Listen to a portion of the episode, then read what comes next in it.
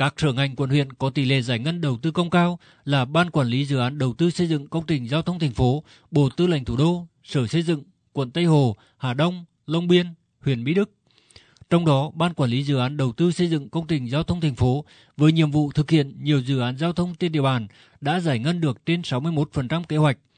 Đó có thể kể đến dự án xây dựng cầu Vĩnh Tuy giai đoạn 2 đã hoàn thành, hầm chui Kim Đồng giải phóng và đặc biệt là dự án đường vành đai 4 vùng thủ đô. Ông Nguyễn Chí Cường, Giám đốc Ban Quản lý Dự án Đầu tư xây dựng công trình giao thông Hà Nội cho biết. Thì ngay từ đầu năm thì ban đã tập trung xây dựng một kế hoạch để tổ chức triển khai các, các cái nội dung công việc theo cái chỉ đạo thành phố. À, đối với công tác giải ngân thì ban yêu cầu các à, đơn vị à, phòng ban chức năng của ban xây dựng một cái kế hoạch giải ngân chi tiết cho từng công việc đến từng tháng.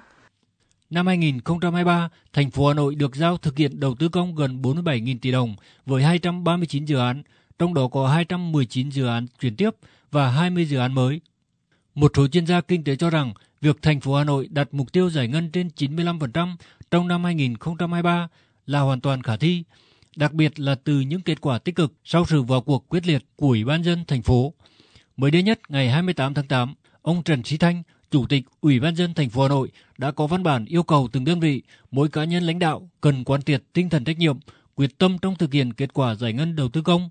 Trong đó, các giải pháp trọng tâm là đẩy mạnh thực hiện phân cấp ủy quyền, tập trung tháo gỡ khó khăn vướng mắc cho các dự án.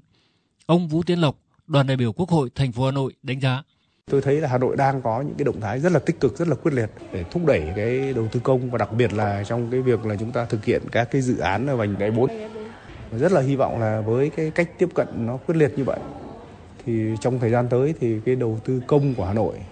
sẽ được đẩy mạnh. Còn đúng như chúng ta nói là đầu tư công nó vướng mắc từ nhiều thứ. Tất nhiên là xử lý vấn đề này là phải là một cách nhìn cái xử lý nó đồng bộ.